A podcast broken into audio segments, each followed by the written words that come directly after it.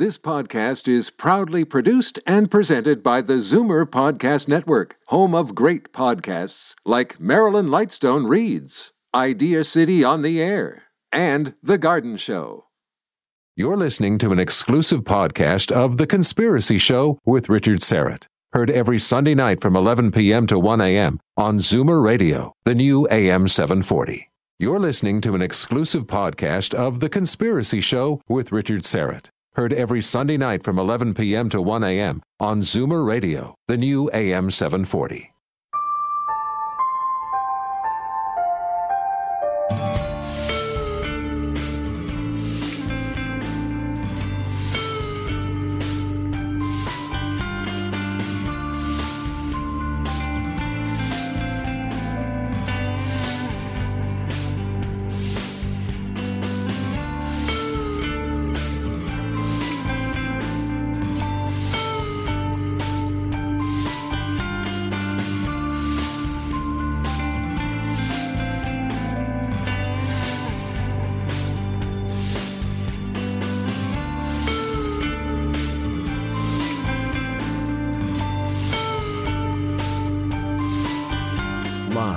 Toronto, Canada, The Conspiracy Show with Richard Syrett from Zoomer Radio, A M seven forty.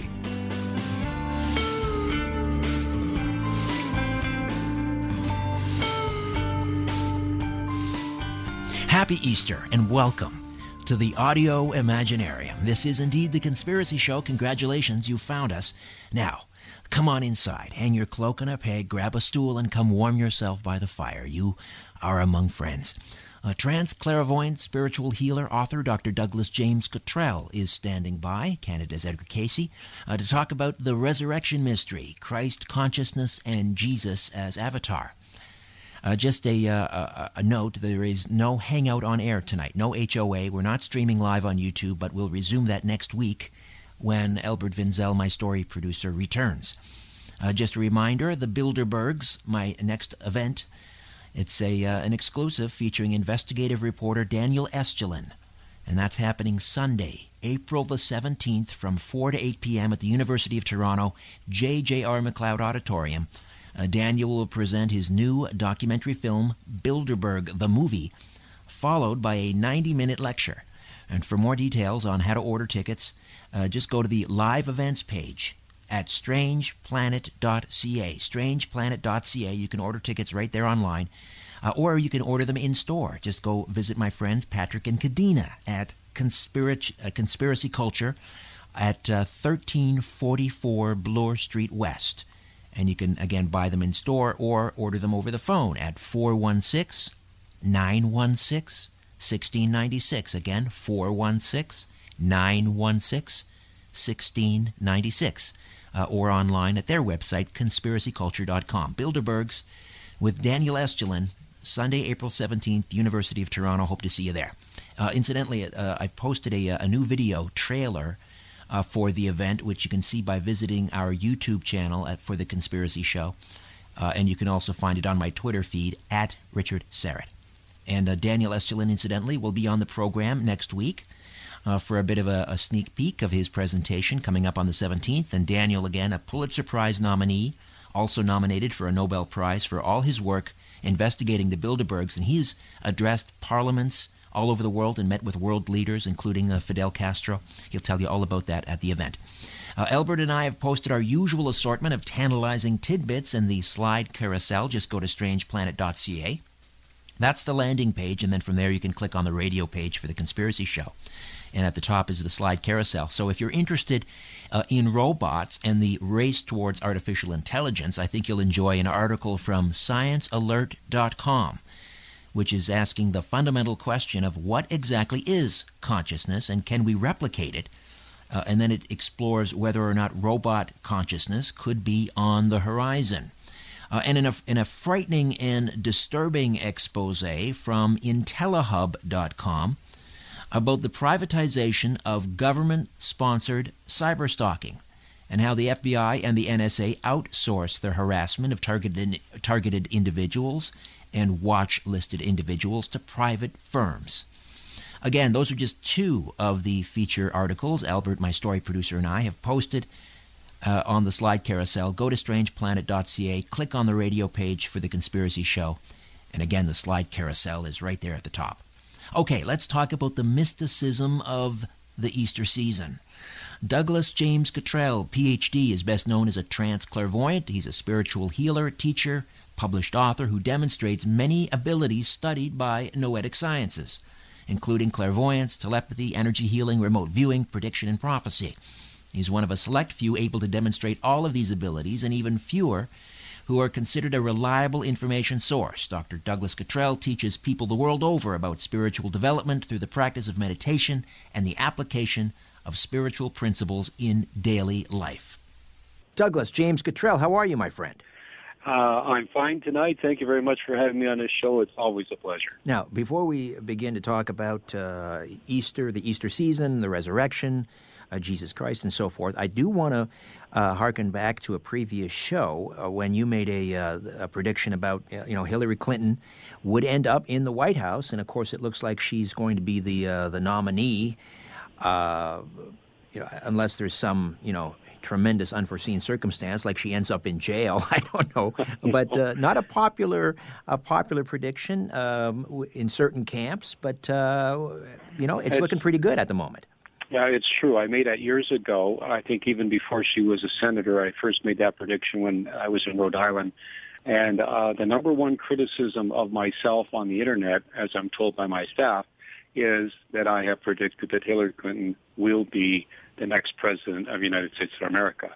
Now, I'm a Canadian. I don't, I, you know, I don't get to vote, but that seems to be the big criticism. She will be uh, the president. And I think on the Coast to Coast show, we kind of headed up way, way, way back, uh, sort of uh, headed up who the Republican candidate was going to be. It looks like it's going to be Mister Trump as well. So right. Two of them will probably tee off. And that, I guess that was over a year ago we made that prediction. Uh, it yeah. was. It was. Uh, although Trump's road to the nomination is getting bumpier and bumpier, it looks like the uh, the uh, the G O P establishment is going to they're going to do anything and everything to uh, uh, to prevent him from from getting that nomination. However, we are uh, heading into the Easter season, so I wanted to talk to you. Uh, first of all, we have discussed this, I think, in the past, and that is as a remote viewer. Have you ever had occasion to remote view the crucifixion?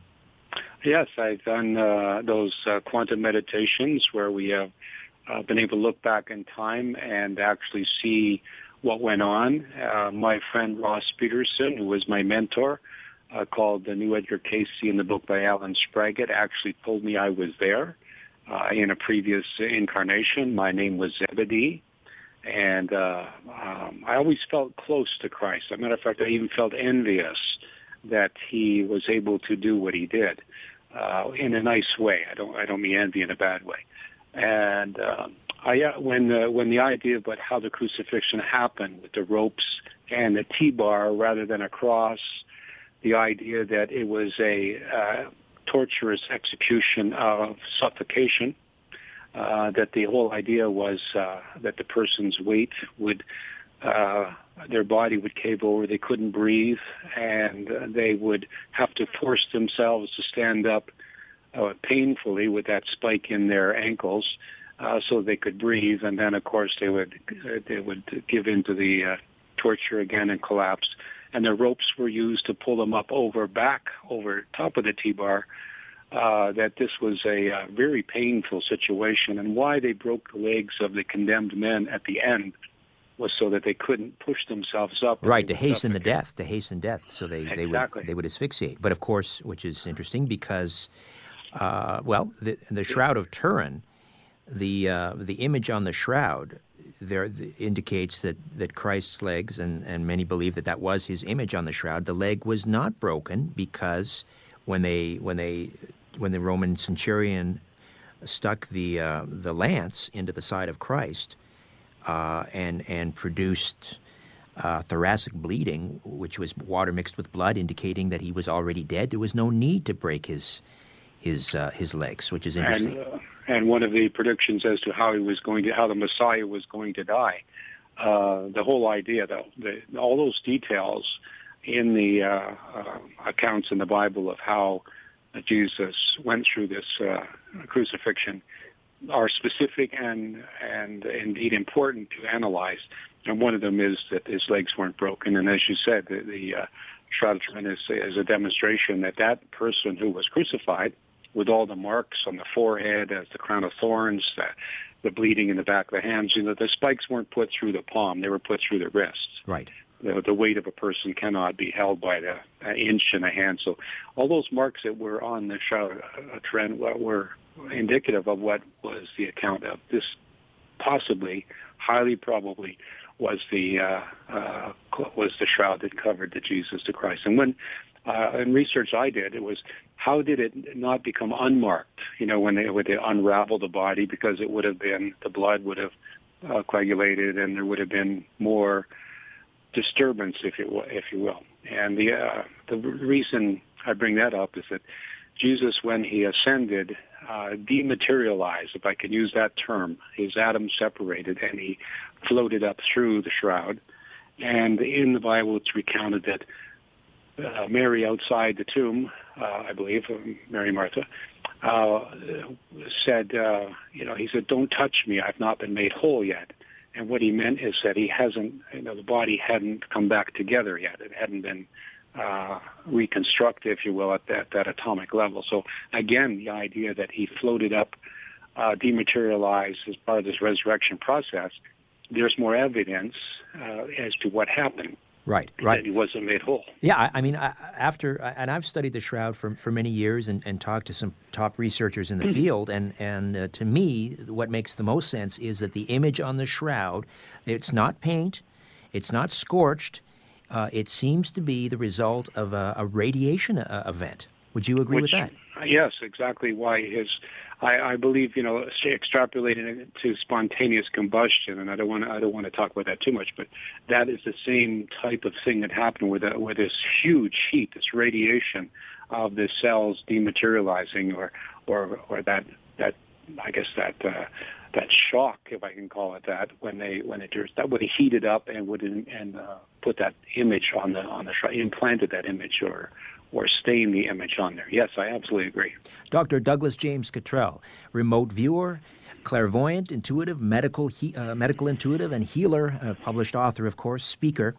Um, now, how do you, as a um, As a uh, as a remote viewer, as a, uh, a medical intuitive, and all of these disciplines that you bring uh, to this to this uh, discussion, and how do you view uh, the resurrection? Okay, well, let's summarize my ability as just being clairvoyant. Okay, and uh, that means clear seeing, and in a higher level of consciousness. Um, we're able to see more. We're, we become self-aware. Uh, we become uh, fully aware. We become self-realized and fully realized. These are all stages or steps that we all take to develop our spiritual abilities or gifts. And so the resurrection, in a metaphysical spiritual sense, is a demonstration that we are on a uh, path that leads us to that ultimate realization, that resurrection of ourself as a spiritual being in a physical form. And a more uh, common term for that is avatar, a spiritual being in a physical body. And certainly there have been many avatars in history. The, the, the latest one that I know of would be Sathya Sai Baba uh, in India, who's passed away. The, the point being is that in viewing the resurrection, it is, as all the stories in the Bible uh, are there for a reason of our spiritual progression. The Red Sea is a story, is a time when there's no place else to go. Just trust and have faith and go ahead. Job on the ash pile is that you come to that lesson when all your material wealth, your friends and family, that's not the sustaining trust. Trust is in God. And so you, if you put yourself, your trust and your faith in things, they're going to abandon you. Uh, these stories throughout the Bible are showing us our spiritual progression. And each one of those stories happens to us along our spiritual progression while we're here, to the point of the resurrection, which is basically the old self dies that part of you that commits uh, transgressions, that gives in to uh, temptations, uh, the selfish hedonism side of, our, of you, the physical mundane self, that dies. And when it dies, you lose that desire for material things. You begin to find the higher, more permanent things of the spiritual world and the influences of the higher dimensions or God. So the resurrection is basically a death of the old self, the ego, if you will, the personality, that, you know, dark side, if I can call it that, of, of human nature. And you become more aware and self-realized and become fully realized, and your resurrection is basically the new you. We're going to go into a, a break here, uh, Douglas, but before we do, let me ask you a quick question, get a quick response. But as a remote viewer, you were there, so there, uh, we're not talking metaphorically here. The the, resur- the the crucifixion, resurrection, as you have remote viewed it, is an historical fact. Absolutely, no doubt about it. All right. We will uh, take a time out, come back, and uh, continue to talk with remote viewer, clairvoyant, medical intuitive, Doctor James Douglas Cottrell, right here on The Conspiracy Show. My name is Richard Syrett. Don't go away. The truth is not out there. It's right here. The Conspiracy Show with Richard Syrett from Zoomer Radio. You're listening to an exclusive podcast of The Conspiracy Show with Richard Syrett. Heard every Sunday night from eleven p.m. to one a.m. on Zoomer Radio, the new A M seven forty. If you're sure your phone isn't tapped, call now. four one six, three six zero, zero seven four zero or toll free at one eight six six, seven four zero, four seven four zero. We are back with Doctor Douglas James Cottrell. And uh, tell us a little bit about the... Um, the uh, the center out there in Hamilton Beach. Okay, we founded, uh, my wife, my family, and I have founded the Many Mansions Spiritual Center. Uh, you can check it out on the website, m m s c i dot org. Again, Many Mansions Spiritual Center, Incorporated. It's a uh, uh, non-profit organization. We do spiritual healing there. We practice all the spiritual gifts recounted in the Bible, First Corinthians chapter twelve. Dream interpretation, uh, communication with higher divine beings, angels, and the like. And also it's a progression of, uh, through the spiritual gifts, of one becoming fully realized. So we teach those things, we demonstrate them. And recently we have now a uh, integrated health center developed in the basement where people are, are putting together, therapists are putting together these uh, marvelous therapies to help people uh, get physically better. But the center is primarily a spiritual center. It sits on top of a spiritual vortex, bigger, better than the one in Arizona, in Sedona, Arizona. It's a naturally occurring vortex because the center sits on the Beach Boulevard, which is out in the out in the lake between Lake Ontario one side and the Hamilton Harbor on the other, and the strata or whatever's under that area seems to cause a spiritual, creative, healing vortex energy. People who come there can feel it. Not just because we say it, they can feel it. And we do miracle healing there where people are instantly cured, healed, if you will, through prayer and healing touch of their uh, physical sufferings, and also financially, mentally, emotionally, and spiritually. Uh, healing takes place as well. We don't claim anything, we don't uh, promise anything, and we don't charge any money. What, what are the physics behind the healings that you perform? Is it the same... Is it the same technique that, that Jesus was, was, in fact, utilizing? Has to be. Uh, that energy that we have within ourselves, and I could say life force, I could say chi energy, I could say kundalini energy, all those names from the various spiritual organizations in the world, the great religions of the world, if you will, have different names for it. But that energy is a creative energy. And Jesus was able to, uh, Jesus the Christ, as I prefer to call him, was able to cause matter to change, a withered hand to unfold, uh, the miracle of the crippled man at the well. Uh, that was a testament that when you do get a healing, don't go around bragging about it, just accept your healing and remember that you have a purpose for a disease. That particular man's story was a uh, was there, if you will, crippled all that time. And Jesus instantly healed him, or he was relieved of his uh, sin or his difficulty, his karma, whatever term you like to use. And he got up, walked around. and all the townspeople said, hey, what happened? Aren't you that fellow down by the well? And they said, yes. Who did it? And they said, that fellow Jesus over there. And then they all went after Jesus and chased him out of town. So the point being is that there was a purpose for that. That man was a demonstration of uh, Jesus the Christ's ability. Now, to answer the question directly, yes, the heat comes out of my hands. Also, there's energy that comes out of my, my chest, my heart chakra, or heart. Uh, the seven churches in the in the Bible refer to the seven chakras, the same thing. And my whole body becomes a, uh, a tuning fork, if I can put it that, with healing energy. My aura expands, and people can see these things. I'm not just making this up. And they can feel it. And sometimes people are shocked by this energy to the point they become woozy or dizzy, or they even fall down at the Miracle Transformation events. And we're having one in Toronto on April the second at the uh, Holiday Inn in Toronto. And people, I've been going there for years, have had that same experience where they feel that energy and instantly they're relieved of some ache or pain. Now, in some people, it's varying degrees. Incrementally, they get better. But in some cases, and a lot of the time, it's instantly done. The same is all those uh, uh, stories in the Bible. You remember where Jesus was walking in a crowd, and a lady touched him, touched his gown, and he immediately turned around and said, "Who touched me? I could feel virtue coming out of my body."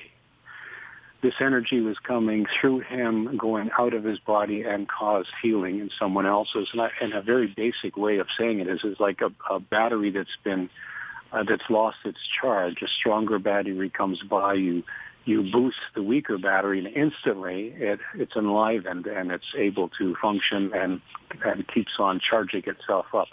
The same way with a spiritual body, I think we are, sorry, with a physical body, I think the spiritual forces affect the atoms and the uh, cells in the body in the same manner. It improves them. The same if you take it to the extreme that we were talking about a minute ago, that the cells of Jesus' body were able to separate and ascend. Right. Now, in, in um, I think it's John fourteen twelve, uh, Jesus said, uh, very uh, truly I tell you, whoever believes in me will do the works I've been doing, and they will do even greater things than these. What do you think he meant by that? Exactly what it means. It means if you believe in the Christ consciousness, if you believe uh, that there is, uh, you know, a Um, spiritual side of you, a soul, and that he demonstrated. He was the example. When he says, you believe in me, it's not really he, the man, that you have to believe in. It's that you believe in the Christ consciousness, the spiritual essence, your high self or your soul, that part of you that is good. It's the spirit inside of you that decides to do good. And if you believe in the good, then you can do spiritual healing. Physically, you can relieve uh, people from all kinds of suffering, even if they're not in the same place you are. We have a We Will Pray For You program at Many Mansions Spiritual Center where people send us emails through the website and make prayer requests. And we're able to, with prayers, because you always have to ask, you have free will and free choice, you have to ask for uh, a, a benefit, a, a relief, if you will. And that energy goes out to people. And when we do this in the center, I tell people, look at the clock. It's quarter after three. When you get home, call up your mommy in Saskatchewan and see if she felt something at three o'clock. And usually the person is, if they were depressed or in bed, they're up singing, cooking in the kitchen, doing something, and they can go back and say, exactly, a quarter after three, I felt this. This energy is exactly the same. Jesus was the example. Jesus was uh, was the first one, if I can put it that way, that showed us our way to enlightenment, and that spiritual abilities, prophecy, uh, prophetic dreams, interpreting dreams, being able, as he did, to talk to angels, and to, he he knew a lot about anatomy, and being able to do spiritual healing is something that shows a person's progression. Now, he was able to do it without doubt. You remember one of the stories he admonished his disciples, and he said, "Oh, you men of little faith," when they brought, I think it was the legions man who was called legions because he was possessed of many demons. Shivan, demons, dark forces are out there. They're in the astral plane. I call them astral plane uh, entities, and I prefer to call them munchkins, if you will. What's the idea there? If you give them a kind of an innocuous name, they're they're less threatening, or? That's right. I, uh, they are not. Uh, they are not powerful at all. They are they are fearful uh, of the light. And when I look at somebody, if there's an attachment, and I can see that little face hiding in somebody's aura behind their head, and I can see them, they run away. They are afraid of being exposed. They are afraid of light. The last thing you want to do to, uh, to deal with these entities is to fear them, because it empowers them. So I call them munchkins, and uh, elementals is another term I use. And they basically scatter. They go away. They do attach. There are the astral plane, which is, there's several heavens. Our Mormon friends would say five. Our Hindu friends would say fifteen. Uh, the Catholics would say three, heaven, hell, and purgatory. So the point being is that there are different consciousness or levels out there, and I'm not here to teach or, or, or profess what they are, but there are levels of consciousness or heavens. And these lower entities, uh, this is where they hang out. These are earthbound entities, and why you see, uh, why the phenomena of ghosts or ghost people, as I like to call them, are prominent, because these are earthbound people. They haven't realized that there's higher dimensions in which they ultimately will ascend to, whether it's a low heaven or a high heaven, depends on how much good they did. But yes, I, I give them names so you don't fear them. And they are, as Jesus said, they're easy to chase away, because they're not supposed to be there. Let me ask and you this, uh, uh, Douglas. You, you, you mentioned, you refer to, to Jesus, the Christ, as an avatar. But do, do you believe he was, in fact, the Son of God? Same thing. It is the same thing. Interesting. Yeah, a spiritual being in a physical body, having the greatest physical uh, life experience one can hope to have while still in the body. Now, he was extra special. No two ways about that. To say that he was the Son of God, well, that opens the door up to interpretations, and I would prefer to say that he was an avatar. He was a perfect being, and he was the first. But he came with a mission to show us, who, all of us who live in the dark, uh, the uninitiated or the spiritually dead or the spiritually, you know, uh, sort of uh, in, in the darkness, he said, here's the way. I am the light, I am the resurrection, meaning my way, being good and compassionate, and of all the avatars and saints in history, he's the only one that is attributed to compassion. The compassion of the Christ was foremost the thing that separates him from all the other spiritual beings in the past, Moses and the like. And so he, with the compassion, I am the light, I am the way, meaning I am the awareness, I am the consciousness. And if you follow me, if you're compassionate and loving, you will get to heaven. And basically, there is no other way. And as a remote viewer, uh, have you have you been there? Have you seen heaven? And if so, what, what does it look like? Well, I can tell you I've seen dimensions where I've seen places where there are three people standing, and they looked like they were in Venetian clothes, and they were philosophers and whatnot, and they looked at me. I was coming up through a cloud, and they looked at me, and then I realized, how can I be climbing up through a cloud? And I woke up. I was in another time uh, where I was uh, uh, uh, seeing these faces, and they were beautiful faces, and the most important Uh, religious experience one can have is a moment I call bliss, where you are completely surrounded by unconditional love. So much so that somebody can say, your car was just stolen, your house burnt to the ground, your family run off, uh, and you're all by yourself. And you say, I don't care. I don't want to come back. I am so happy. That moment of bliss, in other religions, they uh, account for it. And I think in the Christian religion is when you're in the Spirit, it is a moment of absolute, unconditional, pure love. Now, I've seen God's face, and it looks like the sun. It's bright white. And you think it's going to hurt your eyes when you're looking at it. And so twice I've seen it. The first time it kind of moved away and only let me see half of it, knowing I was afraid. And the second time, I could see the gaze of this white, bright light. I've seen other things, the all-seeing eye. I have seen uh, uh, angels where they're, they're one's talking and the other isn't. And they're in a realm that is so peaceful, it's so quiet. Uh, I've also seen other places that are not so quiet and they're dark. But again, there are many levels, many heavens, if you will. But I have seen the face of God, and I'm not trying to claim it. I'm just, that's, I think this is one of the first times I've ever said it on the air. But I have been visited by Jesus. He showed me a pool of lights where everybody was like little fireflies going in circles. And I went over and I looked at him and I said, yes, Master, but what about those people? And I pointed over to some place where it was like a barn and there were chains and whatever, and there were little white pearls in the in the barn. And, and then when I looked around, he, was, he wasn't in front of me anymore, but he gave me a big hug before he left. And that's when I realized that the message he was giving me were all these lights were the people still going in circles and buzzing around in the world down there in this little pond, and that I was not to not to uh, put pearls in front of swine, so to speak, because I was out, I was in my cloak and sandals stage. I wanted everybody to find the way. Right, right, so, as we all do. As uh, we all do. Doctor Douglas James Cottrell is uh, with us. The website, Doctor, or sorry, the website is douglas james cottrell dot com. Let me spell the last name. It's C O T T R E L L. douglas james cottrell dot com. More of our conversation when The Conspiracy Show returns. Stay with us. Peering into the shadows where the truth often hides. You're listening to The Conspiracy Show with Richard Syrett from Zoomer Radio. You're listening to an exclusive podcast of The Conspiracy Show with Richard Syrett. Heard every Sunday night from eleven p.m. to one a.m. on Zoomer Radio, the new A M seven forty. This is no place for the naive or the faint-hearted. The Conspiracy Show with Richard Syrett from Zoomer Radio.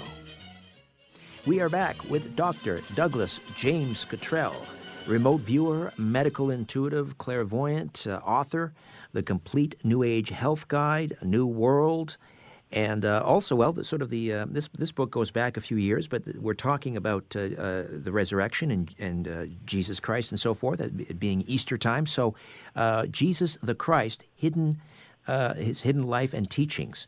When did that book come out?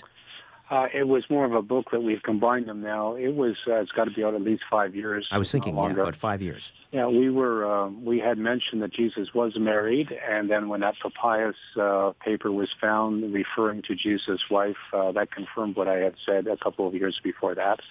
Um, I I feel very close. Uh, I, I would like everybody to see that Jesus the Christ was not some unapproachable uh, um, high being. He was a real person, and he communicated with people. He went through his Jewish religion uh, ceremonies as he grew up.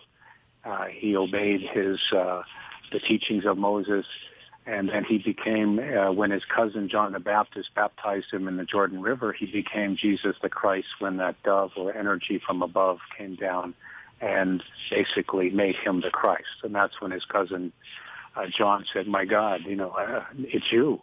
You're the Messiah. And then he, John had his disciples encourage them to follow Jesus. So Jesus became the Christ at that moment in time.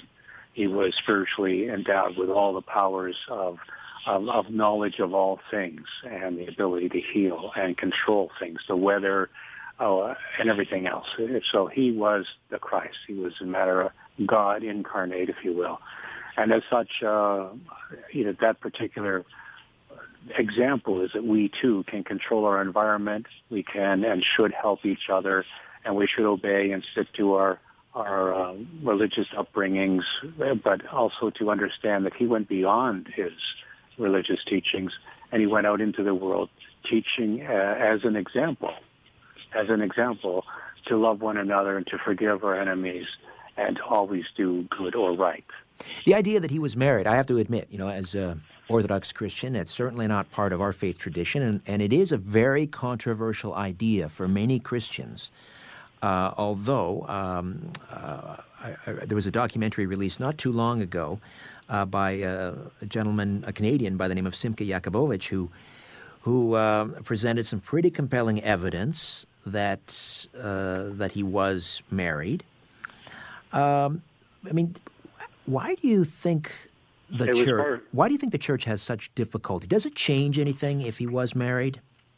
Well, remember, the uh, it wasn't until uh, forty or fifty years after his death that Paul the Apostle began to write of it, and the Bibles were, the Bible is a, a series of books written by his disciples, men and women, and throughout history, some of those uh, disciples' writings have disappeared. Uh, and as the Dead Sea Scrolls indicate, there was more of the acceptance of reincarnation.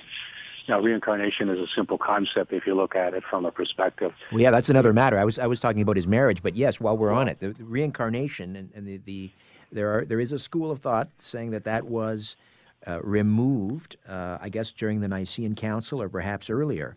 The whole notion of reincarnation removed from the Bible. So you believe that it was well, part of the teachings.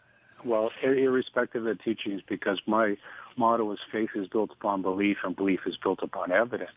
Jesus was an example to give us evidence, and no one can advance spiritually unless you have some evidence of the spiritual uh, world consciousness, if you will, and that's why those spiritual gifts are listed in the Corinthian, Book of Corinthians, but to the point that if a soul has the ability to come into a physical body, this one that we're in now, who's to say that it can't do it again or that it hasn't done it before? I'm not that connected to God, and I don't know any person in the world who's that connected with God Almighty and the spiritual realms to be able to say yay or nay that the, the reincarnation is a is a uh, in a Christian perspective uh, non-existent. I, I just can't believe it because it doesn't make sense. How can somebody come into a life of pure misery or a child be born and live for six weeks or six months and die and not have the benefit of this physical experience, this lesson or teaching time? So that said, moving back to his being married, he was a Jewish man. He was in a Jewish faith that allowed marriage to their uh, to the rabbis, and he was a rabbi. So there's no reason to say why he wouldn't be married. And he did have some special lady friends around him, didn't he? He did that, yes, he certainly did. Um, what about in some traditions, the idea that that Jesus Christ traveled during, you know, those lost years, or perhaps uh, to places like uh, India. What do you think of that? Absolutely. I've done it myself. I have gone to India. I've gone to Spain. I've gone to South America. I've gone to wherever I could find places that I thought were uh, important, where I could find uh, spiritual beings, teachers, mentors, if you will. I went there. Why wouldn't he do that? He went to Greece. Uh, he went to Spain. Uh, he was attempting, I think, in his later life to find the lost tribes of Israel and try to get them to come back and be friends again because they separated under warlike uh, hostility. And I think his, one of his missions personally was to try to get the uh, tribes back together again. All right, listen, but we're going to take a, a time out, uh, Douglas. When we do, we'll uh, one more segment awaits, and uh, mm-hmm. maybe we can talk about um, some other uh, visions, remote viewing sessions that you've done, maybe talk about some uh, earth changes and so forth. We'll come back with Doctor Douglas James Cottrell right here on The Conspiracy Show. Stay with us. Where there's smoke, there's The Conspiracy Show with Richard Syrett. From Zoomer Radio. You're listening to an exclusive podcast of The Conspiracy Show with Richard Syrett. Heard every Sunday night from eleven p.m. to one a.m. on Zoomer Radio, the new A M seven forty. Corporations, governments, and sometimes entire civilizations. What goes up must come down. And it lands on The Conspiracy Show with Richard Syrett from Zoomer Radio. Doctor Douglas James Cottrell stays with us right here on The Conspiracy Show, remote viewer, medical intuitive. Uh, tell us about uh, your upcoming event on April the second. This, are you teaching people how to do quantum quantum meditation? I am, yes. Um, W five just had something about that there's no way that anybody can see the future. Well, I've said I have seen the future, and we've made predictions on your show for ten, fifteen, twenty years over the different radio stations we've been on. They've all come, not all of them, but most of them have come true. Uh, we teach people how to do uh, spiritual healing and to develop themselves into the same ability as Edgar Cayce, Ross Peterson, or Paul Solomon. And I have done it, and I can prove it. And we can teach people how to look into someone else's uh physical condition and come up with what the problem is and what remedies to take, even though they've never met the person, which is what I do every day. And on the weekend, on the second of uh, Saturday, uh, April the second, in Toronto, at our at our home away from home at the uh, Holiday Inn, I will be uh, there with some friends. We'll have other practitioners who will have tables there that people can uh, partake and look at their wares. I'll be doing a lecture, and most importantly, we'll be laying hands on people who request it or would like to experience it. And this is uh, where people might faint or fall down. Uh, certainly, everyone feels better or different, and this is the same practice. Uh, this is our sort of our Easter time, if you will, our event here in Toronto, and this is something that can be, I think, when you when you demon when it when it's demonstrated to you, in honesty, without hocus pocus, it's explained logically, and then you begin to feel the healing energies, or your hands get warm. Uh, More and more people discover that they have this ability, whether they call it Reiki or Pranic healing or any kind of laying on of hands. It doesn't matter what the name is. It's that same force that Jesus the Christ was demonstrating. And this is what, in that same way, I'm following the steps of Jesus, if you will. I'm not trying to make a big deal out of that, but I'm trying to do my part in helping. And again, we asked for a contribution, I'll pay for the room. But I never, ever have set a fee for spiritual healing, ever, because I, I think this is uh, the divine working through me and with my ability to be able to transmute this energy, because I've done it for forty years. I get really warm, too. And uh, the people who are there, they heat up, they feel the energy. And on Wednesday night at the at the Many Mansions Spiritual Center, we have a Wednesday night healing prayer circle, uh, again, at uh, seven thirty till nine, and we do it every week. So it's our weekly church service, if you will. And then these monthly services are extra special. All right. And give us the details on the uh, the, the, the one that's upcoming, downtown Toronto. And this is uh, April the second. It's uh, at uh, around noon till five o'clock, uh, noon to four, actually, a little bit of cleanup time. There'll be people there. And the, the service will be about one o'clock or so. So people can come and just come in and enjoy the day. There'll be some very interesting people there.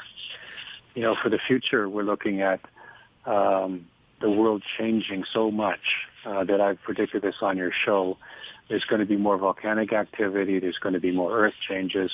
And the reason all these things are happening is because of the attitude and the hatred and the callousness. This is, this is leading us to a world that's going to fall apart, if you will. The world's going to spin backwards. It's going to, the world is tilting now. The oceans are heating up. The one thing that can stop this, as the Hopi Indians uh, predicted, we have a, a way out. We have an escape hatch, and that is to take care of each other, to stop this, this absolute madness that's taking place now in the world. Uh, look at the refugees that need to be taken care of. The ones from Africa going into Europe, never mind Syria. By the way, that was predicted in my book, The New Earth, uh, a couple of years ago.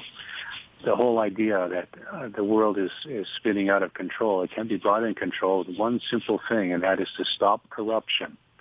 Anybody who can hear my voice, you want to be a better spiritual being, you want to just be a good person, you want to help the world, stop corruption in yourself, your family, your neighborhood, your your business, your your job, wherever you can.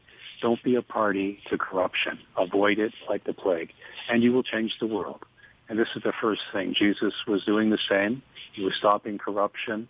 You'll see the stories where he was talking to people about the, the letter of the law versus the spirit of the law. And there's a story about a donkey in a hole, and he said to the people, who on the Sabbath would not know and rescue their donkey out of a hole? Is that is that the letter of the law, the spirit of the law, meaning they're not supposed to work on the Sabbath? And if they did, they would be punished severely.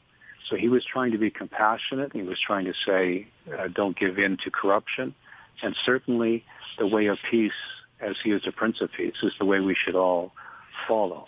And again, read First Corinthians chapter twelve. All the spiritual gifts are listed there. Don't be afraid to have a revealing prophetic dream. And when somebody does something good for you, be grateful and pass it on, so to speak.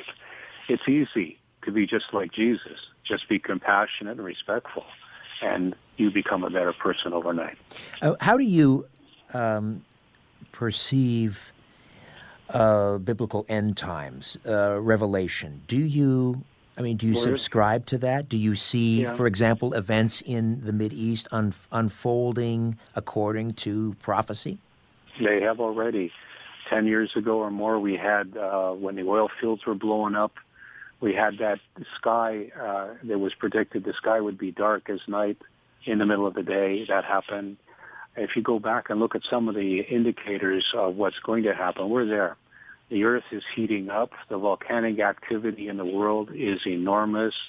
Uh, when volcanic ash fills the sky, uh, it's going to stop the growing seasons. And the oil, when they, the oil wells, when they spill out into the oceans, the oceans are going to go black. These are all the predictions in biblical times that have been foreseen. We're there now.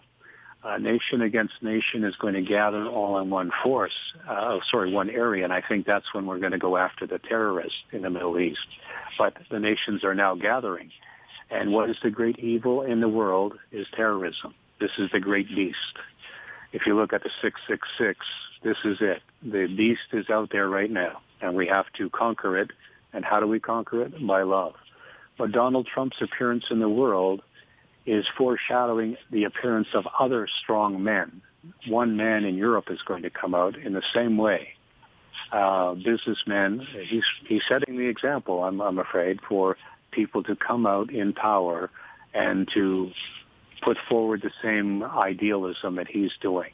I'm not calling him any names or inferring anything. I'm just saying he's a forerunner for that powerful person, that Antichrist is going to be in Europe coming forward. He's just he's just setting the stage and showing that there are a lot of a lot of people who are angry out there, and they're angry at the most vulnerable and weakest people uh, there, the the immigrants, and this hatred and this anger. This is giving into the dark side. This is exactly the wrong thing to do, and the world is full of it. That's why he's gaining prominence here, and why corruption in Africa and other places is taking place. There's African immigrants have been fleeing out of Africa for for ten for the last five years that I know of, and they've been migrating into Spain because of the horrendous conditions in Africa.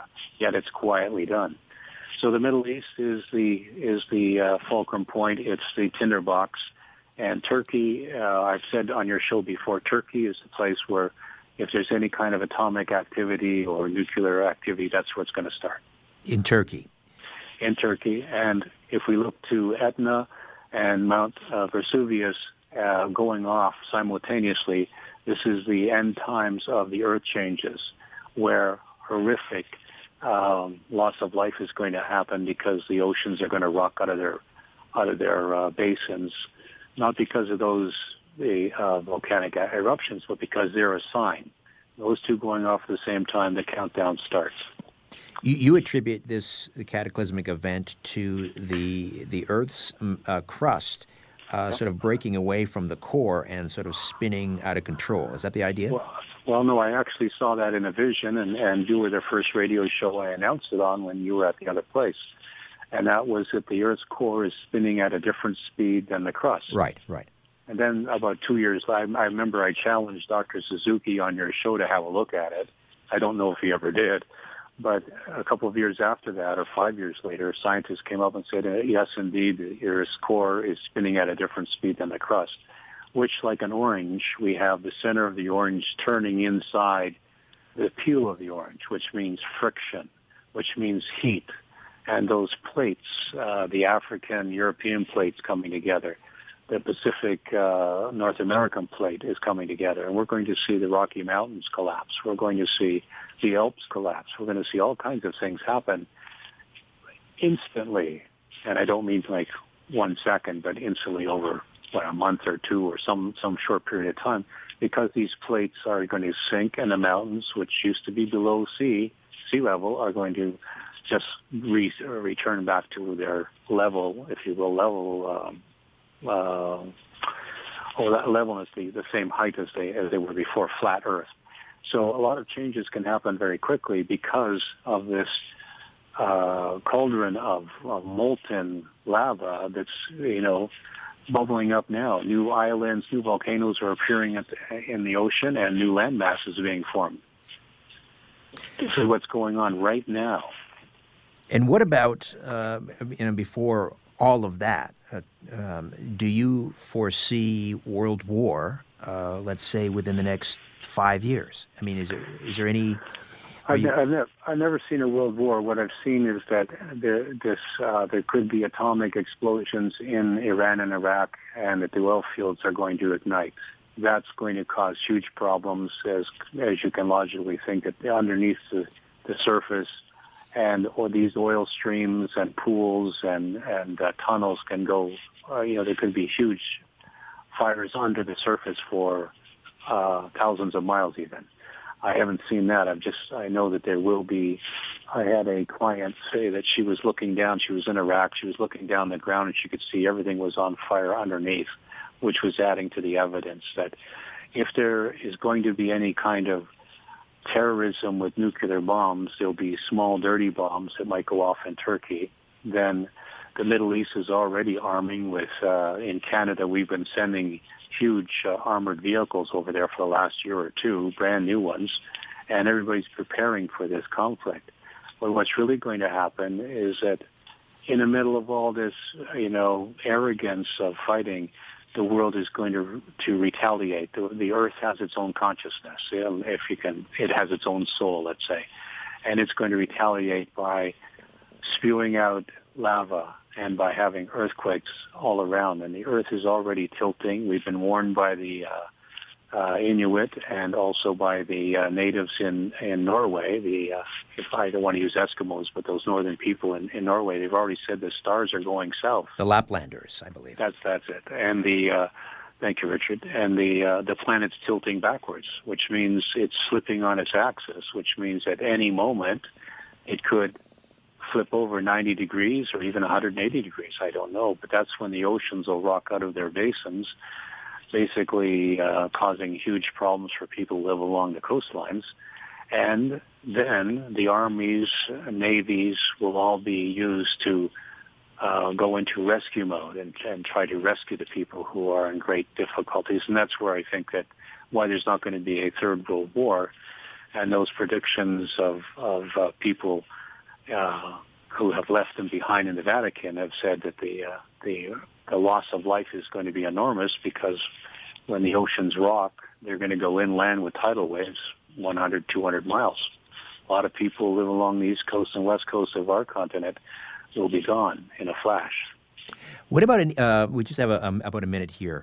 What about the likelihood of some sort of E M P event uh, where it's lights out, grids shut down, Uh, throughout North America? Even former A B C journalist uh, Ted Koppel, forty-two years with uh, A B C, is now sounding the alarms, and he says this is a real and present danger, whether it's created by a, uh, a, a, a mass ejection from the, the sun, a coronal uh, event, or uh, perhaps man-made, the detonation of a, a nuclear bomb over the cent- you know in the atmosphere. I think that's going to happen, and I think when this when the when the water recedes, there will be uh, large centers in the middle of the continents, and we're going to we're going to have that blackout. Um, we're going to lose all our, you know, everything now is in computers. We're going to lose it all. All right. Uh, well, on that happy note, listen, no, no, we've got to. It's all for the better, though. Remember, it's going to bring us back to a thousand years of peace. Remember, this is all God's plan. This is not bad. We can change it if we start loving each other right now, today. We've got to take care of each other right now, today. All right, Douglas, always a pleasure. Thank you, my friend. God bless. douglas james cottrell dot com, my website, strange planet dot c a. Say hello on Twitter at Richard Syrett. As always, follow the truth.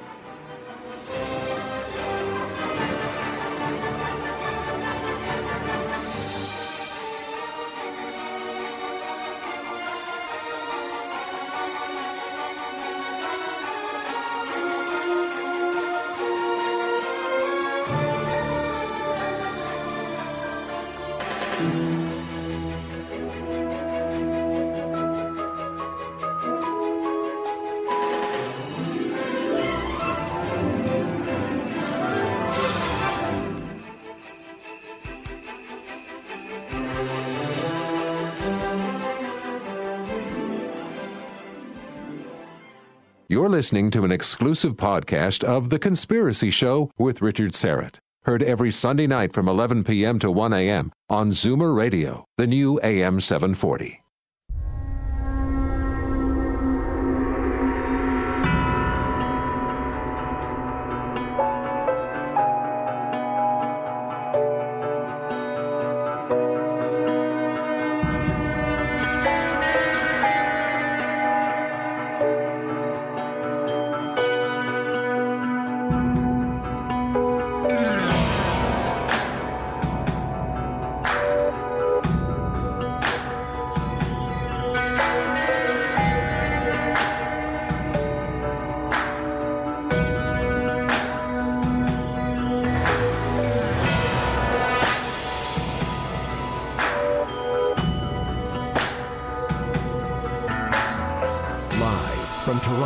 Canada, The Conspiracy Show with Richard Syrett from Zoomer Radio, A M seven forty. A very blessed Easter. For those of you celebrating this week, uh, thanks for inviting me into your home, your long-haul truck, camper, R V, taxi, that greasy spoon just off the interstate, and your cabin in the woods. Uh, a special how-do to all of you listening in on our flagship station, the mighty Zoomer Radio, fifty thousand watts of peace and love, coming to you from our cozy studio here in the Liberty Village neighborhood of Toronto, Canada. History professor John Kerner, author of Hunting the Nazarene, is standing by to talk about his controversial theory of the second resurrection of Christ. Uh, we'll get to that conversation in minutes. Uh, welcome to all of you listening in on the uh, the podcast at iTunes, Stitcher Radio, TuneIn dot com, and TalkZone dot com. Those who take the show with them uh, on their smartphones and t- tablets by downloading the free apps, Zoomer Radio and the Conspiracy Show app.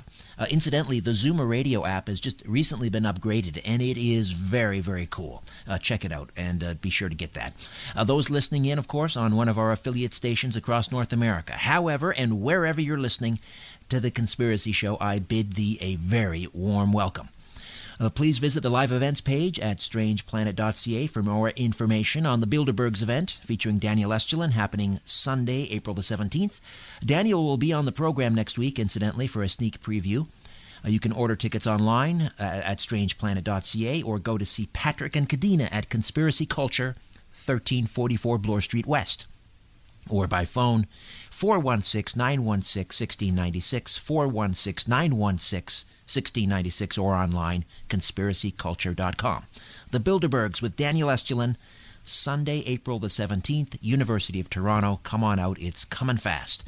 The mighty Aphrodite uh, just sent me this story uh, just moments ago. A group of scientists claim to have created a simulator which can upload knowledge directly into the brain. You heard me correctly.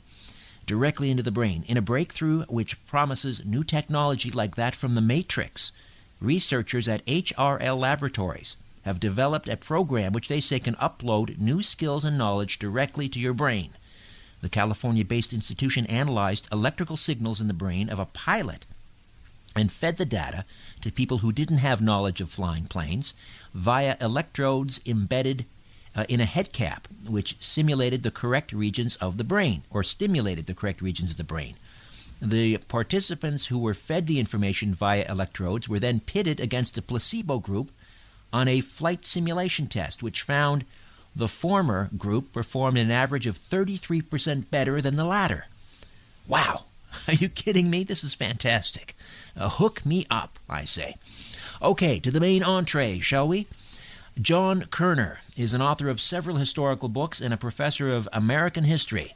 His latest book, Hunting the Nazarene, The Second Resurrection of Christ, cites historical evidence and a secret mathematical code in the Gospel of John, making a compelling case that in the mysterious forty days after Jesus rose from the dead, he was hunted down again, executed, and resurrected a second time. John Kerner, how are you? I'm doing good, Richard. How are you doing? Very well, thank you. Wow, this is a, uh, a pretty controversial uh, thesis that you've laid out here in Hunting the Nazarene, uh, the idea uh, that there is contained in the in the Gospel of John this secret mathematical code uh, that lays out the case that Jesus, after he rose from the dead and, uh, you know, continued to walk the, de- the the earth for another forty days, he was hunted down, executed, and resurrected a second time. Now, We'll we'll get into that uh, in some depth here in a moment. But first, I have to ask you, as an historian, this this is kind of a a strange, not a strange, but uh, uh, a curious undertaking for an historian, because as you point out in the book, you know, this is not a, a, a topic that historians normally will tackle. The idea of God, you know? No, it isn't. I mean, I teach U S history, and I've been teaching history for about ten years now on the college level, and there's a real fear of teaching history to be lambasted as one who just practices the faith and, and does pre- and preaches it in class. I don't do that. I want to show my students in the world that there is a way to look at history and faith from a fact and evidence-based approach, and I think my book does that. Well, because I mean, one can make the argument that certainly the um, the Bible is an is a wonderful historical document, and and you know archaeological archaeological digs continue to to reinforce the um, I guess the, the the veracity of the, of the Bible. Yeah, and I think well, I've done two other books about uh, looking at historical events through a fact-based approach. I did a book about Father Nelson Baker and Father Patrick Power, two men who were known to be miracle workers. And I did not want to do those books trying to say that they were working miracles from God's standpoint. I was trying to see if there were evidence that I could prove as an historian that these miracles took place, and also ruling out those that did not kind of fit the bill for what miracles were. So trying to look at miracles, this story about Jesus, from the standpoint of evidence, facts, and logic, and not from a believer. All right. Now, how did you go down this road? The idea that, that Jesus uh, was hunted down after he rose from the dead, executed, and resurrected a second time. Bef- I, mean, I have to say, I've never heard this uh, before. How did you know, uh, for example, to look to the Gospel of John for this mathematical code? How did how did you stumble upon this? Well, it's been a long journey for me, and this has taken several years to come to this conclusion. And I think if, if you look at this logically, uh, and I would like the Vatican to, to comment on this. I, I want to challenge them to, to say, and any readers of the book, to say that I'm wrong, because I've written the book in such a way that, that every step forward, every chapter is meant to build off the previous chapter and show how I came to these conclusions. And the first question I asked is, if Jesus was walking the earth for forty days, in flesh and blood, as is shown in the Gospel of John, why would the Sanhedrin and Pontius Pilate allow him to do that? He would still be a threat to them, and they would, they would want him dead. So I, I first reached that conclusion. And then I looked into the Gospel of John, and if you read chapter twenty into chapter twenty-one, you can see that there is a radical departure between those two chapters. In chapter twenty-one, The, the apostles have completely given up. They've also fractured into two separate groups. And in the previous chapter, chapter twenty, Jesus has appeared to them twice and commissioned them to be priests. So somewhere between that, those two moments in time, something radical happens to destroy the core leadership group and cause them to fracture apart. So I concluded that what would have happened is that Jesus would have been hunted down and executed by perhaps either the Sanhedrin or Pontius Pilate. So, so again, as you point, as you say in the book, there's this, you call it a huge narrative gap between chapter twenty in John, mm-hmm. when when Jesus has appeared to the disciples and uh, some five hundred other uh, people, according to uh, to Paul, uh, right. and uh, you know, it looks like the church is moving forward, uh, and then all of a sudden, in, in chapter twenty-one, the disciples are are running for their lives. Right. So we can just build off chapter twenty to start there. Uh, Jesus has two appearances, one on Easter Sunday night and then one seven days later to the apostles again, both of which are meant to convince them that they need to start the church. He gives them the gift of the Holy Spirit, which is important. He also tells them that God the Father himself has endorsed their actions. So all three members of the Holy Trinity have, have endorsed these apostles to begin the church, to start Pentecost right then. And then the very next paragraph, Paul tells the other apostles that he is committing apostasy. He says, I am going fishing. And Jesus has told them that is the one thing they, they cannot do. They are no longer fishermen. Right, right. They are fishers of men. So the, the, the, the leader of the group, the core leadership group, is going to depart to Bethsaida, back to Galilee, and give up the mission one paragraph later. Also, it's not all of them. It's only seven of them. So four other men are not even there. So not only have they given up, they've also split up. And I also calculated that, yes, in chapter twenty-one, Christ appears to the apostles a third time, and he has this breakfast breakfast with them that morning, and that begins the church again. The, the apostles are once again fishers of men. Peter is recommissioned as pope, and the church is given new life. So that's the fortieth day, the last day Jesus appears to them on the earth. So you have day seven, which is the end of chapter twenty, and day forty in chapter twenty-one. thirty-three days transpire between those two chapters. So it makes completely no sense that there would be no information given by, by John. So I speculate that a missing chapter has to be there that contains a narrative bridge that explains why the apostles are giving up and committing apostasy. They must have concluded that Christ was hunted down and, of course, executed. So, again, in in those thirty-three days between day seven, when he appears to them, and thirty-three days later when he appears to them in chapter twenty-one for the third time, in those intervening thirty-three days, that's when Jesus, according to your calculations and your research, was hunted down, crucified again, and then resurrected a second time. Well, I don't think he was crucified. I think he probably was killed in a different way. And I think that the way John tells us how they had that breakfast is how he tells us how he was killed. Uh, that breakfast Jesus has with the apostles is so key to this whole story. The, the morning of the fortieth day, it's a Thursday morning of the fortieth day, he's breaking bread with them. And that event is in every way the opposite of the Last Supper. If you take a look at how it's written by, by John, I mean, everything about it is opposite. It is a breakfast instead of a supper. They're at dawn instead of at dusk. They're outside instead of they're outside on the ground instead of inside and at a table in an upper room. They have bread instead of fish to eat. It's a breakfast that's short instead of a long supper. Jesus prepares a meal for the apostles instead of it being prepared for them. Also, after the meal is over, Peter says three times that he loved Jesus. And after the Last Supper, he denies Jesus three times. So everything about it is in every way opposite. Right, it's a mirror image. Right. Last Supper. The opposite, right. So, so what does that mean? Well, what go ahead, Peter, go ahead. Well, I'm trying to say that John is telling us that this meal is not just opposite, but also the same as, as the same importance as the Last Supper. So his symbolism here is telling us, because of how they're having the meal, he wrote it opposite in every way of how the Last Supper was written. So I believe that he's telling us then that the timing then would be opposite for the second death and the second resurrection. But, he's giving us the information right there. But any clues as to how he was killed the second time? Well, if you look at the Last Supper, Jesus has wine and bread to eat, which symbolizes his, his body and blood. That's how he was killed. Right.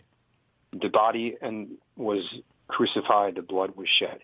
What the, at this breakfast with the last, with this last meal he has with his apostles, which, by the way, he does not have a meal with them in either of the two other appearances in chapter twenty. Just this appearance, there's a meal. That's how important this is. This meal, they're only eating fish. There's nothing to drink. So I think John is telling us that is how he died a second time. Fish are born in water. They're reborn in water, like, like Jesus was.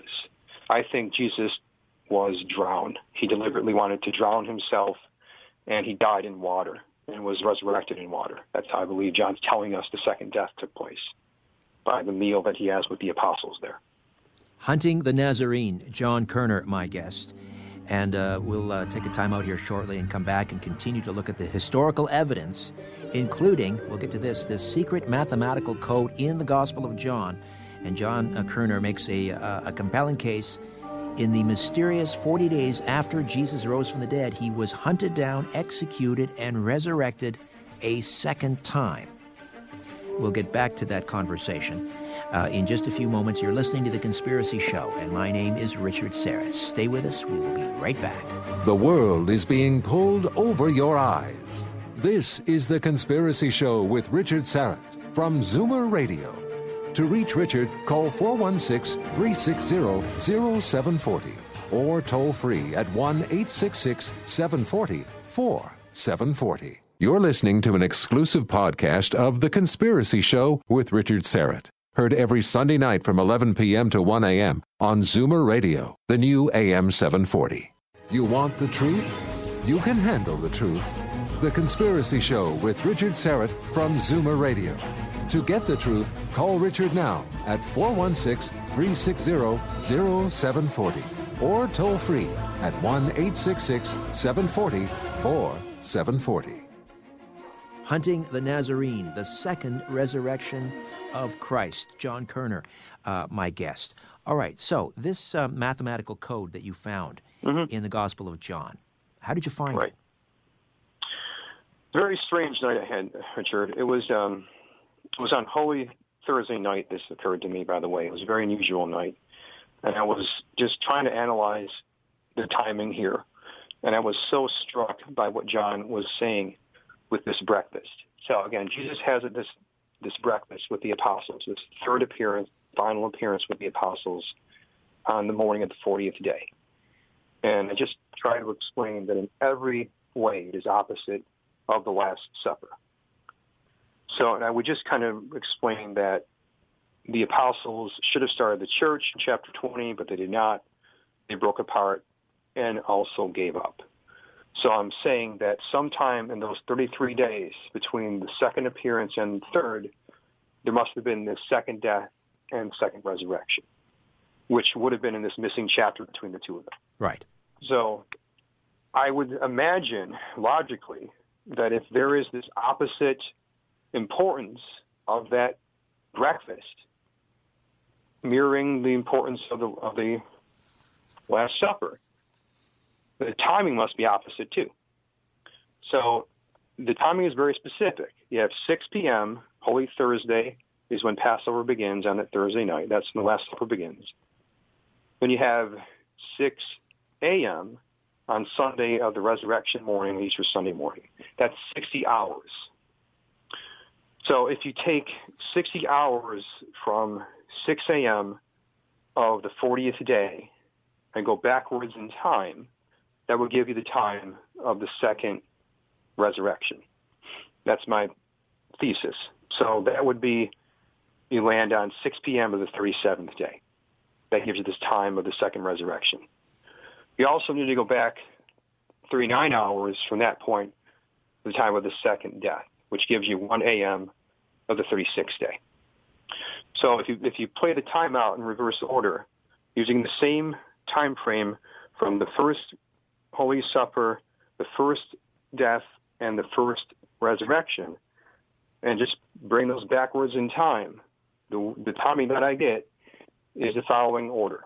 You have resurrection number two, thirty-seventh day, six p.m., death number two, one a.m. on the thirty-sixth day, and you have the final meal with the apostles on six a.m. of the fortieth day. Now, what's special about this is it plays out, again, opposite in order. So you have this second Holy Week would, would begin with death on a Sunday and a meal on a Thursday morning. The sec- first Holy Week was the opposite. You had a meal on a Thursday night and your life on a Sunday. So it's all opposite. So my theory then is Jesus died on the thirty-sixth day at one a.m. and was rose from the dead a second time on the thirty-seventh day. And I can prove the apostles left Jerusalem on the thirty-sixth day without any question. And how, how would you do that? Well, again, I looked at this. I said, well, if I'm saying Jesus left, I should say Jesus died on the thirty-sixth day when he's walking the earth, I have to prove without any doubt that the apostles broke apart and left for Jerusalem on the thirty-sixth day. I have to prove that right. to make this all reality. So the, the last day Jesus is on this earth, the day number forty, again, he appears to the apostles that morning on day forty. That's his final day on this earth with them. He has that sacred breakfast with them with the fish. They're back on board with the plan. The core group is back together, and they're, they're back as, as a fighting force for Jesus. So if I could prove that they left for Jerusalem to get to, to Galilee on day thirty-six, then I've got it in the bag. Well, basically, you look at the Gospel of John. The apostles arrive in Galilee the day before, on the thirty-ninth day. They get there the night before to start fishing immediately. And the, the Gospel of John says this. So the previous day, they're fishing that night. So they arrive on, on day number thirty-nine. And the, and the following morning into the night, they, they catch nothing. Christ appears to them the following morning. So we know for a fact they are there in Galilee fishing on day thirty-nine. So I found out through some research that it is a three-day journey to go from Jerusalem to Bethsaida, So if you go backwards in time, the, the apostles left Jerusalem for some reason on day thirty-six. The first day of travel goes from that Sunday into Monday. That's day one. The second day would be Monday into Tuesday, and the third day would be Tuesday into Wednesday. That's three days of travel. So for whatever reason, the apostles left Jerusalem on the afternoon of the thirty-sixth day, traveled to Galilee to go back home, a three-day journey, which lands them right there on the thirty-ninth day. So we can prove beyond any doubt that they chose to break up on the thirty-sixth day, the same day I'm saying the code tells us Jesus was killed a second time. The the supposing that this this is all true, the question remains, you know, why would Jesus feel the need to resurrect a second time? That's a great question. I wanted to answer it in the book, too. Now, one thing I wanted to admit is I don't have all the answers, okay? All I'm saying is that the evidence has led me to this, to this conclusion. And I want more people to talk about this, read the book, and, and find their own facts and evidence to support or, or you know, whatever they want to do, to criticize or whatever. But I have come to the conclusion that there are logical reasons why he, he would want to do this. Uh, first of all, I think after he rose from the dead, he realized that there was probably more work to do. Otherwise, why, why stay around for forty days? I think that he started to realize that the apostles were under a lot of threat of assassination, and that if they did not survive, then his church was not going to survive. I think he was going to suffer any way his father wanted him to. If that meant dying again for his apostles, he would do so. I think that if he showed Pontius Pilate or the Sanhedrin directly in front of him that he was the Son of God with his second resurrection, it could show them and perhaps frighten them into compliance to protect his church. Because if you look at the Acts of the Apostles, um, Pontius Pilate is nowhere to be seen. He does not assassinate the apostles. He does not go after them. He leaves them alone. Peter is allowed to hold, hold rallies to recruit people, and they start the church without any objections from the Romans. And I think at that point in time, it is possible that Jesus, through this second resurrection, was telling them and showing them to leave the apostles alone and let the church grow. In fact, Pontius Pilate's wife, Claudia, was a key member of the early church. And I think she may have been part of this whole plan of Jesus to start anew with her help and showing Pontius Pilate and others through this second death and second resurrection to leave the church alone and to allow it to grow. That's one theory that I have. Interesting. Uh, you you dedicate part of chapter one to talking about the importance of Judas. And I guess, first of all, let me ask you, was there a second uh, Judas? Was there a need for someone else uh, to give Jesus up the second time? Yeah, I think, uh, I speculate that, that John may have played this role, that he may have been able to guide Jesus through this. He trusted him so much that Jesus was, um, John was taking care of Mary at the time. And I think as time goes on here, and Jesus realizes that, that there is this need to perhaps to test the apostles' faith too, that if, um, you know, if he is thought to be killed the second time or, or actually was killed the second time, that it would be a way to show them and help them work through this and to test their faith to see if they're ready to start this church and to work with them and, and through these difficult times that lay ahead. So it may have been a test of their faith. Also remember that Paul got this same treatment too. Paul was one of these people that was going to persecute the church and wasn't persecuting the church. And Christ appeared directly to him and showed him through his divine power who he was. So that may have been what he had in mind here, too, with perhaps the leaders of the Sanhedrin. Uh, and, and since Jesus, uh, according to, to this theory, was resurrected a second time, where does that leave uh, a Judas, who was, you know, seen throughout history as the great betrayer? Uh, I mean, if, if Jesus rose again uh, and was resurrected, or was crucif- not crucified, but killed again, does that not lessen sort of the, the, uh, the I guess, the sting of what Judas did?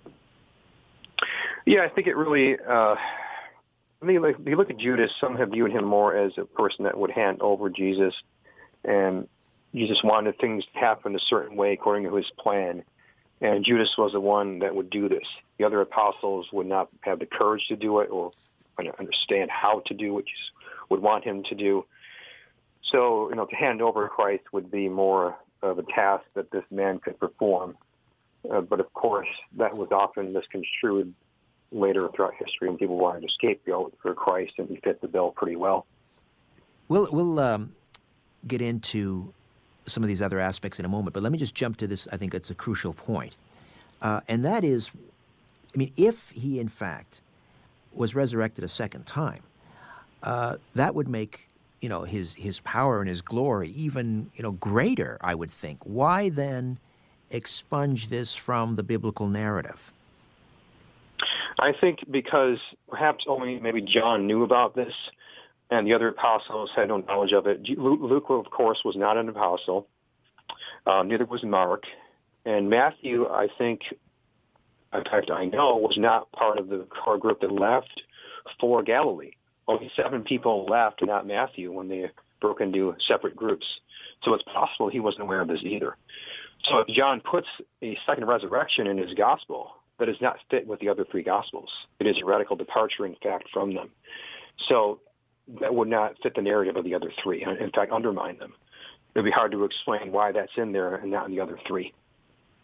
So the uh, when when the Bible was assembled, and I guess um, I guess I believe it was sort of completed. It was at the uh, the Nicene Council, right? Uh, I, was the decision then perhaps made? This is just going to be too confusing to people. Let's just keep it, you know, a nice, night, neat, night, neat, a nice, neat, tidy package. Nice, one nice one crucifixion, story. One resurrection. Yeah, you can't. I think it's hard to explain to people the need for a second one. And again, if you read the Gospel of John, there is no other conclusion that you can make. You read chapter twenty, and the, the church needs to begin then. The apostles have been appeared to twice by Jesus, then again, the gift of the Holy Spirit for courage. They should start the church on day seven, but they simply do not do so. And then the next paragraph, Peter tells all of them that he's giving up. He says, I'm going fishing, which he's been told never to do again. And not only that, they also break into a, into separate groups. Four do not go with him to Galilee. Four other men leave for points unknown. So they not only give up, they also split up. And again, I mentioned that Christ appears to them on day forty at the end of the gospel there. And day seven is at the end of chapter twenty. So thirty-three days transpire there. So who can tell me that John leaves out over a month of time? And you can believe that logically. You can't do that. You can't, you can't convince me of that. I, I asked you earlier on, uh, or I mentioned earlier on that I've never heard this before, but are there, have there been historically other researchers that have been sort of hinting at this and, and uh, but were, well, were suppressed? Yeah. Well, if you look at it, you can piece this together. Other historians have agreed with the point that I'm making about the apostles giving up, certainly.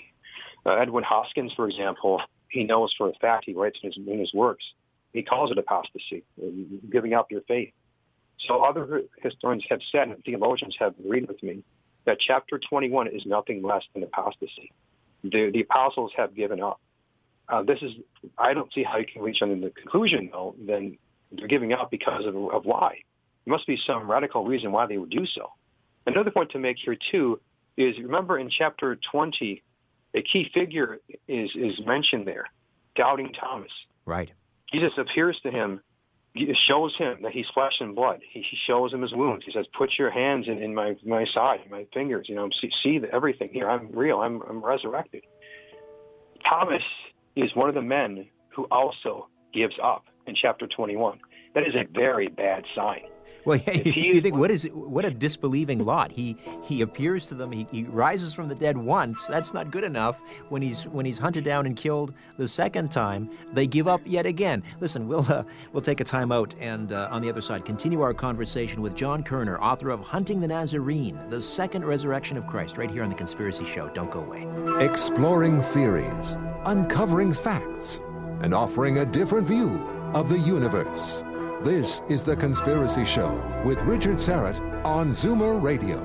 To speak with Richard live, call four one six, three six zero, zero seven four zero or toll free at one eight six six, seven four zero, four seven four zero. You're listening to an exclusive podcast of The Conspiracy Show with Richard Syrett. Heard every Sunday night from eleven p.m. to one a.m. on Zoomer Radio, the new A M seven forty. Loose lips sink ships, and sometimes corporations. Got something to say? Call Richard Syrett now at four one six, three six zero, zero seven four zero or toll free at one eight six six, seven four zero, four seven four zero. We are back with John Kerner, author of Hunting the Nazarene, The Second Resurrection of Christ. John is an author of several historical books, a professor of American history. He's also the founder of Paranormal Walks, and uh, he's appeared on America's Book of Secrets, on the History Channel, and William Shatner's Weird or What on the Discovery Channel. Uh, and uh, this book is, uh, well, it, nothing short of controversial, that's for sure. He is... Uh, Uh, he discusses a, a secret mathematical code that he's uncovered in the Gospel of John, and he makes a rather compelling case that in the mysterious forty days after Jesus rose from the dead, he was hunted down, executed, and resurrected a second time. And we come back to the uh, the point we were discussing just before the break, John, and that is uh, these disciples, what a disbelieving lot, uh, doubting Thomas chief among them. Uh, Jesus rises from the dead, and uh, when he's hunted down the second time, they give up yet again. Uh, I mean, what does it take for these twelve no. disciples to believe that Jesus was who he said he was? Yeah, and, and the way that Jesus appears to them that third time, I think it also shows that they thought he was dead, because Peter runs to him, and John runs to him. They're, they're surprised as hell that he's there again. They can't believe he's there. That he's that he's back. They expect no one else but him, because they are shamed and horrified that they gave up. And I mentioned before that, I mean, we just talked about the fact that Thomas was this key figure, this dramatic scene, the the, the man that needed to be to, to show the, the flesh and, and the wounds. He is one of the men who gave up and then went back with the other six, the other fishermen, back to Galilee. So if he's in that group giving up, that's a very bad sign. And you think about this logically, uh, the other four that, that didn't go with them, we have, you know, James the Lesser, sometimes called James the Younger.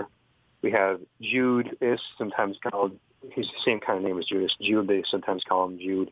Uh, then you have Matthew and Simon the Zealot. These four people were related, probably. Some maybe even brothers, but all of them were of the same kind of cut from the same cloth. Simon, James, and Jude, or Judas, sometimes they call him the same Judas Iscariot. They all were zealots. Matthew was a tax collector. So those four would not want to go with the fishermen. So if you have seven leaving for fishing, four not going, that shows that there was a key split there with the apostles. That proves that they were giving up. And the second part of the book, I should mention, too, the second part of the book is fiction. So I wanted to try to look at all this in a fictional way, too, to try to make it more real to people. And I think that in that part of the book, you can see kind of how it plays out the emotions of the group at the time, the infighting, the discussions that maybe took place with the core group, how they would, would have split up and where they would have went. So that's how the second part of the book plays out. Now, the other, the contemporary historians, Josephus, uh, Philo, Uh, are there any hints there that Jesus was was hunted down, killed a second time, and resurrected a second time, or would that have also been uh, sort of taken out of the, the official record? Well, I did mention them in my book in a, in a kind of a related way, that I'm saying in the book that one benefit Christ would have seen to make himself suffer more here in front of Pilate, especially him, is to allow Peter and the others the the breath and the space that they needed to start the church. Because Pilate was, of course, ruthless in his ability to maintain order, which, as you mentioned, is, is talked about by those two men, those historians. They talk, they chronicle his ruthless behavior, crushing any kind of resistance, including the Jewish people, all throughout his time in power. And there is no evidence that he does this in the Acts of the Apostles. Is completely counterintuitive.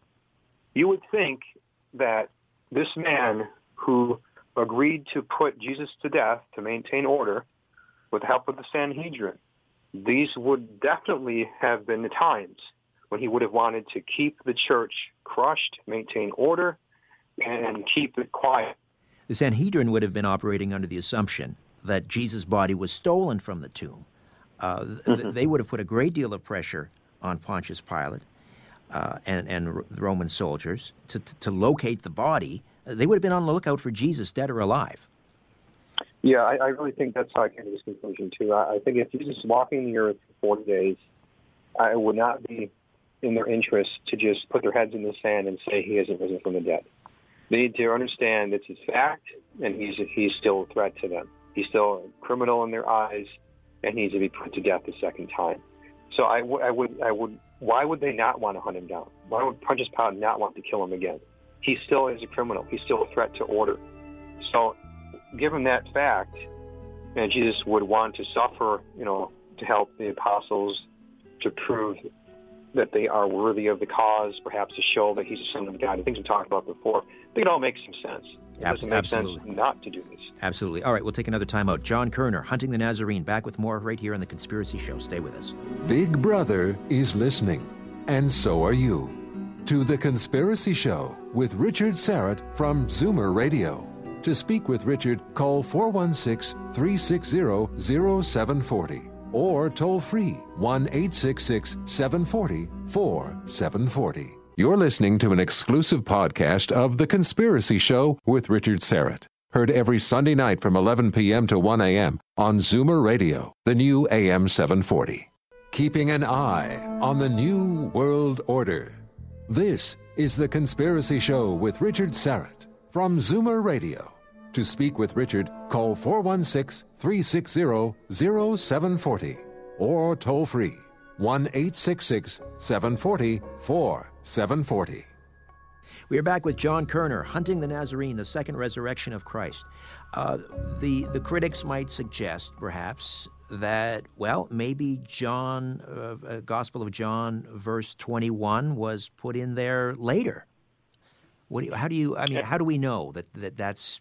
that it was even written by John? Well, again, it took a lot of time to, to prove this in the book too, and I think without any question, you can prove that it's that it's written by John. All of his works always have an appendix to them. The end of all of his, the, the Gospel of John does, uh, the Book of Revelations do. I mean, he always has this second ending to all of his works. If it wasn't there, it wouldn't be written by him. Also, every time there's a key transition, moving things from Galilee to, to Jerusalem or back and forth, he always says, after this. And that starts chapter twenty-one, the words after this. There's also key phraseology that's definitely written by John. It is repeated all throughout the, the gospel. He says, amen, amen, I say to you. Jesus says that in that chapter, chapters before. We also know that John says that this is the third appearance of Christ to the apostles in chapter twenty-one. So that gives us the chronology there. One appearance, two appearance in chapter twenty, and the third one in chapter twenty-one. So he's timing them, one, two, and three, through chapter twenty to chapter twenty-one.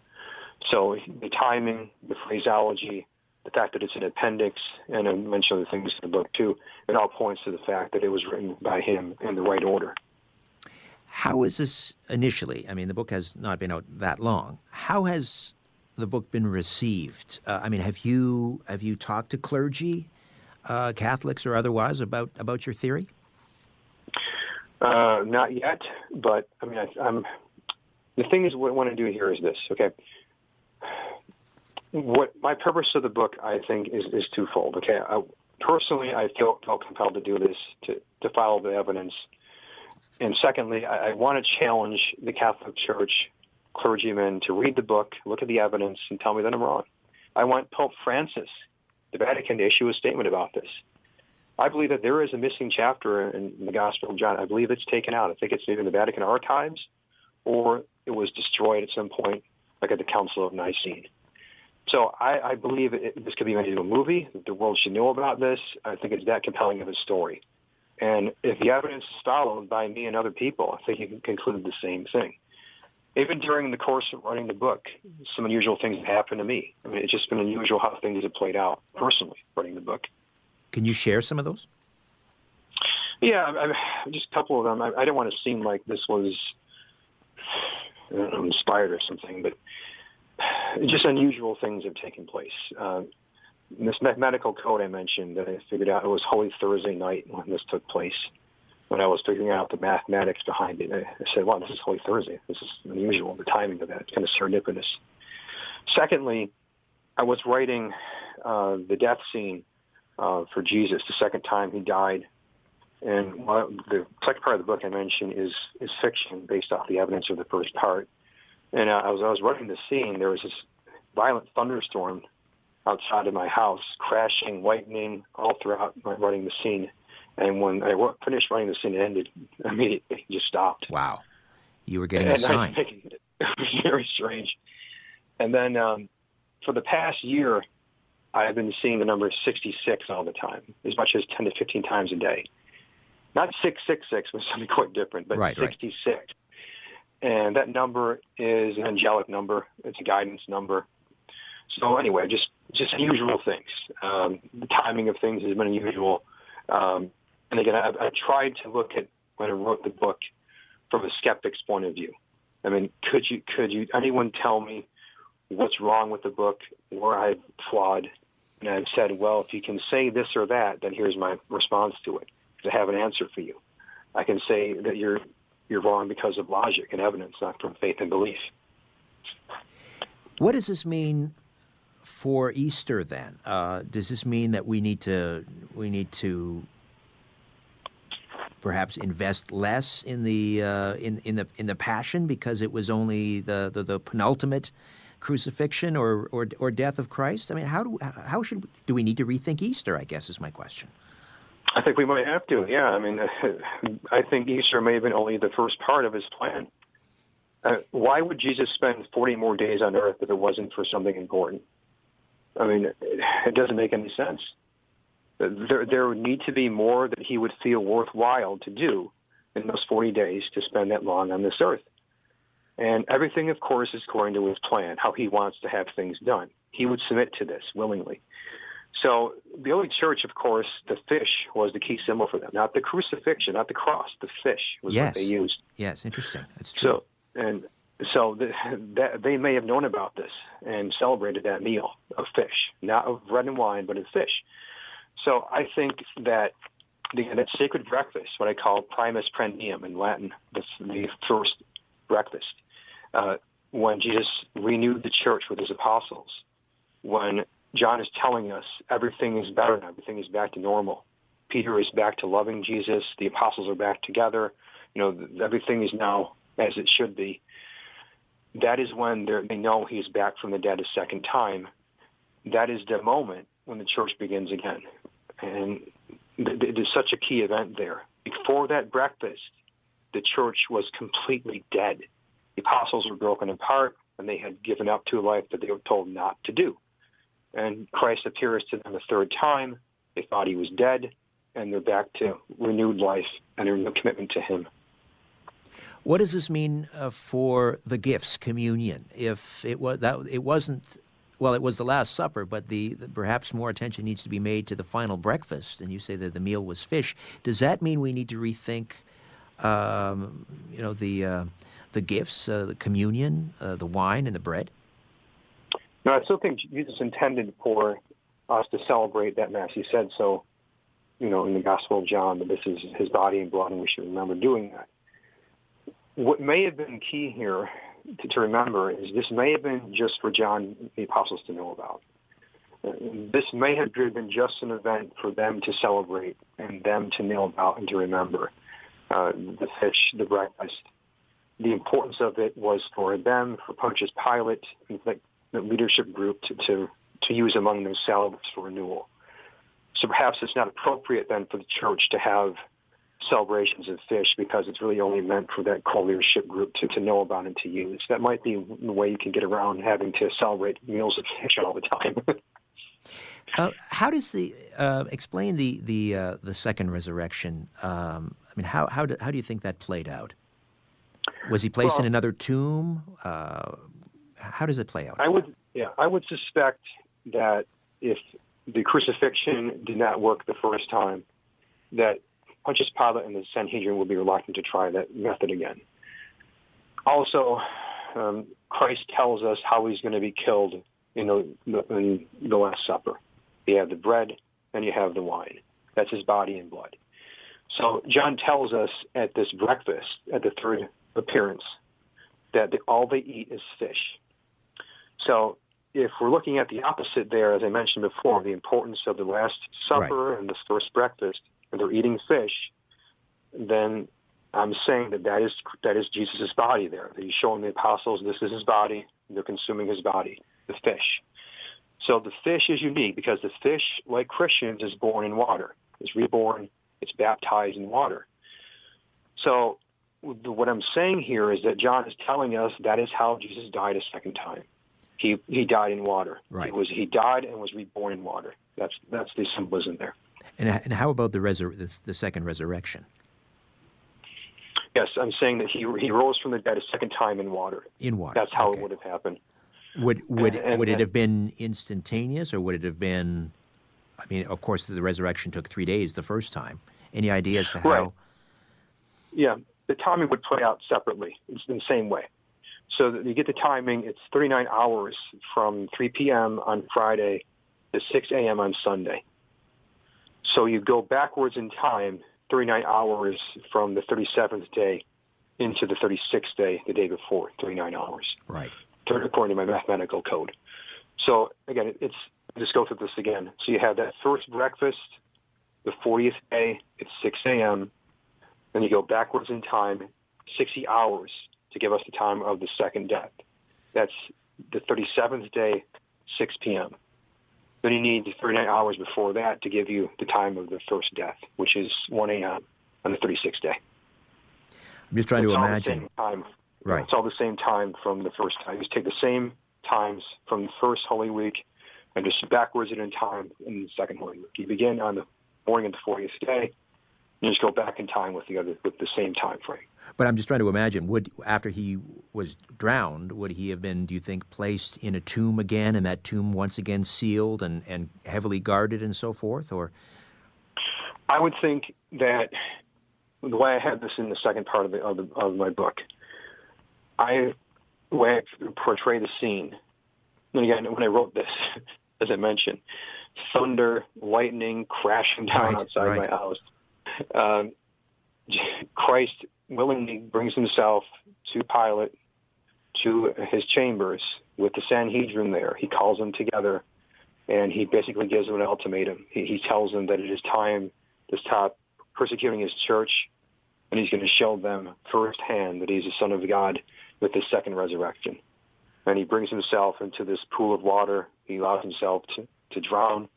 And then the following day, he rises from the dead on the thirty-seventh day. That's how I have it played out.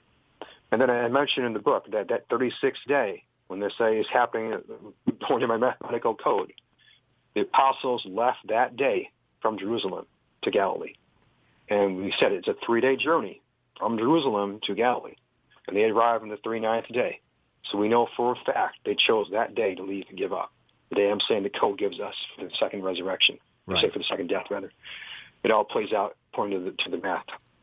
Uh, are there any clues, do you think, to be found in the Apocrypha or uh, the Dead Sea Scrolls or even uh, the Talmud or maybe the uh, the the books that were uncovered, I believe, in the uh, in the Sinai? Was that the Nag Hammadi? Mm-hmm. Well, the one thing I want to point out, too, that's possible, but Is, would it be covered up again according to this plan I'm talking about to make sure this was not known about? Also think about the uh, the creed. Why does it say that Jesus rose again from the dead? Why is the word again in there? Ah, interesting. That word does not need to be in there.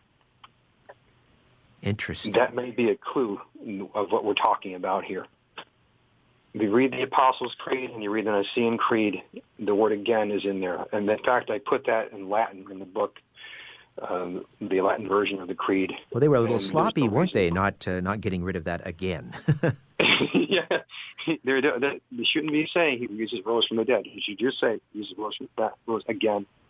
So I think that might be one way we can point to some clues that are out there.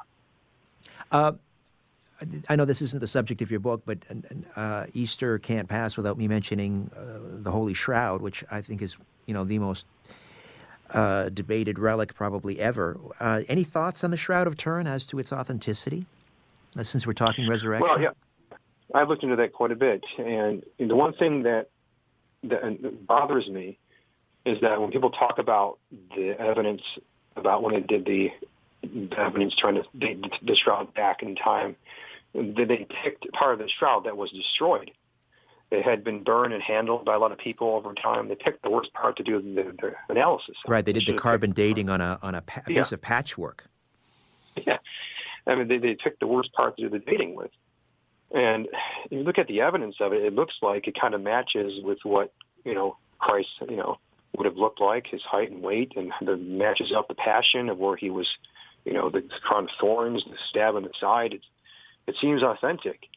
But what's interesting to me about it is you may have seen this um, did a program where they tried to figure out what, what the face would have looked like. Yes. And the, yes. And that is striking. You can see Jesus' face, and that I think is worth checking out if you haven't seen that.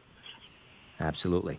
Well, John, this is a fascinating, uh, fascinating thesis, and I congratulate you and uh, invite listeners to pick up a copy of Hunting the Nazarene, The Second Resurrection of Christ, and Making Up Their Own Minds. Very quickly, how can people get a copy of the book?